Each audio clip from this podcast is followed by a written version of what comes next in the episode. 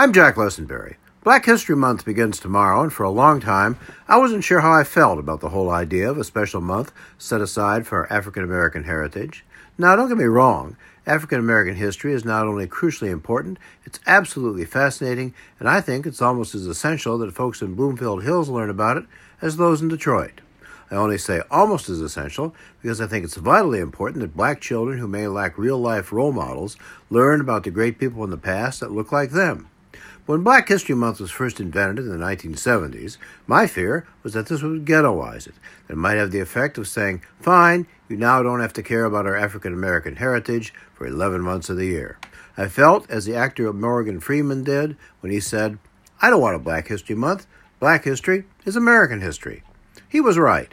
However, I've come to believe that this month gives a chance to achieve what you might call teachable moments about black history, that it's a time that we can use to get people to pay attention to the magnificent pageant that is our African American heritage.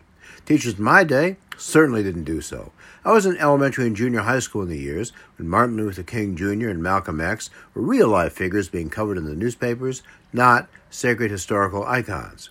The only historic black American I ever learned about was George Washington Carver, who was presented as some sort of clever eccentric who made all sorts of things out of peanuts.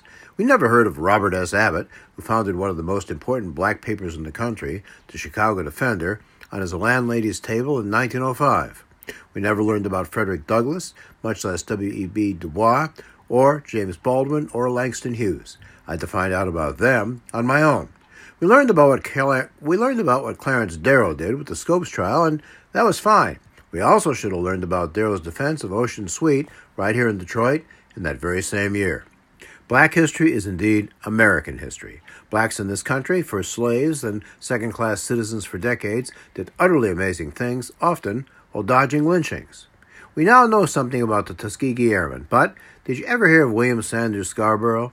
He was a little slave boy in Georgia who secretly learned to read and write at a time when it was illegal to teach a, teach a slave to read.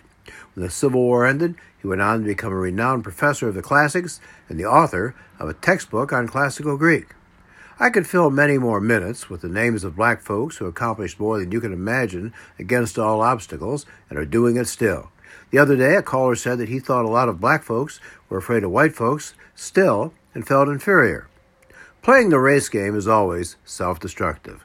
But in our own time, there was a black kid, way younger than me, whose father left his mother and left him with only a bizarre African name. That boy went on to not only succeed, but to live a life of almost unparalleled integrity and was twice elected President of the United States.